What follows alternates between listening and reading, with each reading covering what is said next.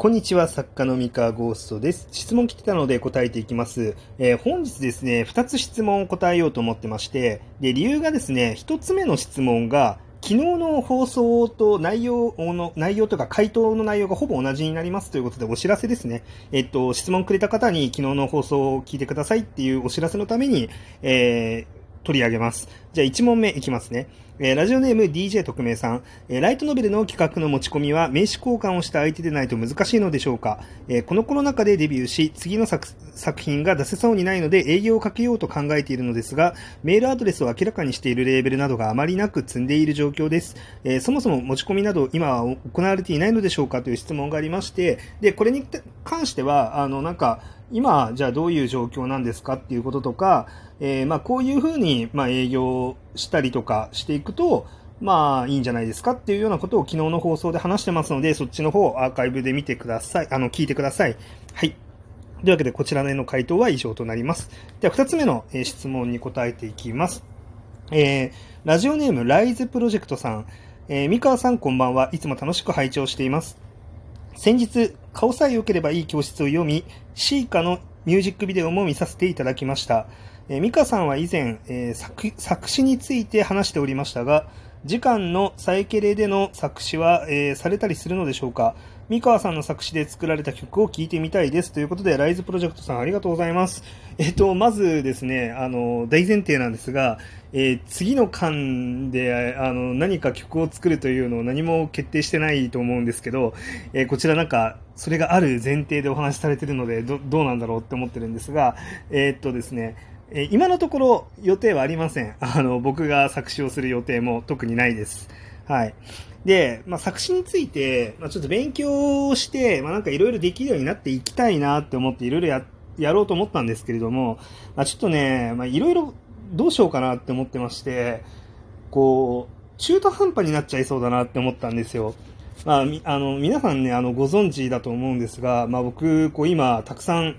シナリオというか、まあ、あの例えば Webtoon のシナリオだったりとか、漫画のシナリオだったりとか、えーこう、ライトノベルの新作もですね、まあ、たくさん出してるわけなんですけれども、いやここれはね、まあ、どれだけ量が多くてもですね、まあ、自分はそのストーリーを作る人間だっていうところに、まあ、その自分のあり方っていうのを置いているので、そのストーリーを作るっていうことに対しての仕事が、まあ、これだけ増えているっていうのは、まあ、問題ないかなと思ってるんですけど、まあ、言ってしまえばですね、まあ、作詞の、作詞をやれるようになりたいっていうのはですね、まあ、自分のその、あの本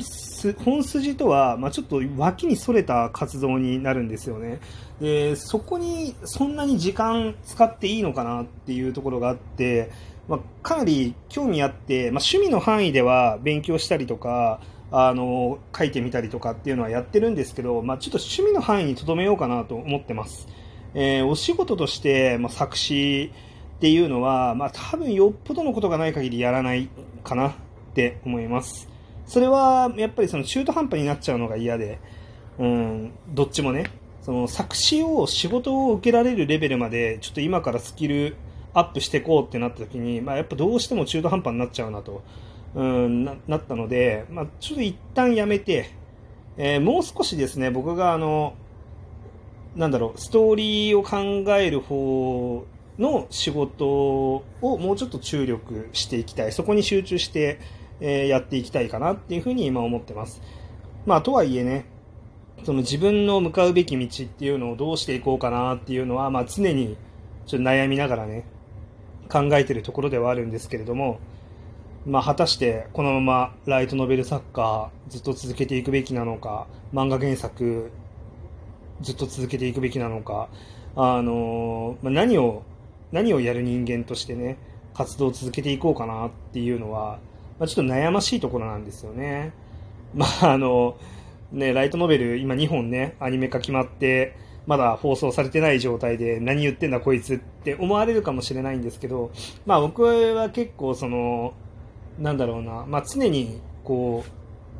どういうふうに石を置いて、まあ、どういうふうにこう上上に登っていって、でゆくゆく自分はどうなっていくんだっていうところは、まあ、常日頃からまあ考えながら活動はしていて、まあ、そうなってきたときにその、まあ、自分はどこのスキルを伸ばしてまあ、何ができるようになっていくのがいいんだろうっていうのは、まあ難しい話なんですよ。うん、で、時代もね、あの、ぐるぐる変わっていきますし、まあ、なのでね、まあ、今のところちょっと、あの、作詞に関しては、まあ、そんなに仕事として受けられるレベルまで自分を持っていくつもりがないっていう感じですね。はい。まあ、ただね、まあ、そのサイケレのミュージックビデオ、まあ、見ていただいたと思うんですけれども、まあ、しっかりと、あの、なんだろう、まあ、別に作詞をしているわけではないですが、あの、まあ、読ませていただいて、まあ、ちょっとい、ね、こうなんか、コミュニケーションを取らせていただくっていうことは結構させていただきました。えっと、まあ、この辺りがちょっと雰囲気的にこう、なんだろう、作品と、まあ、微妙に噛み合わないかもっていうところだったりとか、まあ、ちょっとこの辺りはこんな感じでどうなんでしょうみたいな感じの、こう、コミュニケーションは取らせていただきました。まあ、それもね、ちょっと、自分もプロレベルのあの作詞の知識があるわけではないので、まあ、ちょっと探り探りこう、失礼に当たらない範囲でね、なんか言わせていただくようにちょっと頑張った感じなんですけど、うん。あのまあでも、そういう経験も経て、まあでもやっぱりプロでやってる人たちっていうのは、もう全然違うなというふうに思いましたね。うん。まあそれもある、それもあるかな。まあもともとその、なんだろうな、あの、作詞、ちょっと面白そうだし、まあ、自分も文章を扱う仕事ではあるので、まあ、やあの、ちゃんと腰据えてやろうと思えばできるんじゃないかって思って、まあ、いろいろ勉強を始めたわけなんですけれども、まあ、今回ね、そのサイケレのミュージックビデオで、まあ、超一流と言われるような人たちですよね、その 9MHz さん。うんその超一流と呼ばれるような人たちの仕事っていうのを、まあ、ちょっと実際目の当たりにして、なるほど、これはすごいと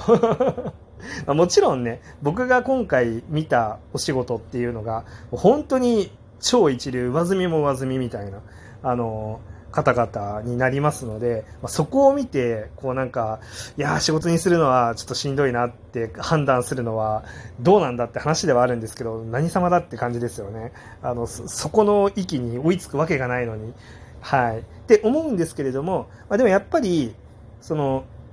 今の時代は、その仕事にしようと思ったらその一流一流の域に足を突っ込めないとあの仕事にはならないっていうのが結構持論なんですよね。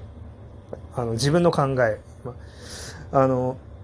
仕事にはならないかなと。一流側に足を突っ込まないと。もちろん趣味だったりとかそのなんだろう。仕事もものすごくうまくいきます、ものすごく成功しますっていうところを求めなければ、まあ、多分いけると思うんですけど、まあ、そこや、まあ、やっぱり、あの、なんだろうな、まあ、かなりハードルが高いことだなっていうのを結構実感しまして、まあ、であるのであれば、まだしもその自分の今の分野ですね、あの自分自身が今身を置いているところだったり、まあ、そこと関係のあるものでえー、頑張って、えーまあ、一流のこう域に、まあ、食らいついてやっていくっていうのが、まあ、いいのかなっていうふうに、まあ、最近は感じてますと。はい。っていうね。まあ、とはいえね、まあ、ライトノベルに関しては、まあ、割と大勢の方にだいぶ認めてもらえるようにはなってきた私なんですけれども、私って言っちゃった。一人称僕でいいのにね。僕なんですけれども、えー、まあ、いかんせん、それ以外のちょっとストーリーをし、ね、お仕事する界隈からは、まだそこまで、まあ、認知がさ、認知されていないというか、そこまでの一流の域には達してないかなっていうところで、まあ、例えば、そのライトノベルでは、まあ、なんか一定の評価は得られてますけれども、まあ、例えばそのアニメの世界だったり、映画の世界だったり、えー、文芸の世界だったり、まあ、あるいは、なんだろうな、えー、漫画の世界だったりですね、まあ、この辺りの世界においては、まあ、まだまだ二流三流の域だなというふうにちょっと自分では思ってますので、まあ、これはなんか実際の実力がどうこうとかちょっと正直わからないんですけど、まあ、実力面では結構自信あるんですけど ただまだ実績面とかねあの実績面とかなんだろう、まあ、認知度の問題ですよね。だから漫画の業界の方で僕のことを知っている方っていうのはとても少ないだろうしあのそれはまあアニメや映画や、えー、文芸の世界でもそれは同じだと思うんですよね。だから、まあ、この辺りその自分のそのストーリーを書く人間としての、まあ、キャリアアップっていうのは積んでいくとして、この辺りの界隈ですね、ライトノベルの外側の界隈に向けての挑戦っていうのは、まあ、ちょっとしていきたいなとは思っていますね。うん。まあ、それで、こう、ななんだろうな。まあ、ライトノベルの、かもう、ひいては、そこで、なんか、活躍することによって、さらにライトノベルの、なんだろうな、あの、認知も高まっていくといいなみたいなところですね。うん、まあ、あくまで物語の仕事っていうのを、まあ、軸として、まあ、ちょっとステップアップしていきたいなっていう感じで考えてます。はい。というわけで、まあ、ちょっとね、あの質問をきっかけになんか自分の将来設計といいますか、自分語りみたいな感じになりましたけれども、えー、まだまだね、まあ、僕もこう、なんやかんやプロの作家になってから10年経ったりとかえー、してますし、もう年齢もね、もう30とかになってますので、30代になりましたので、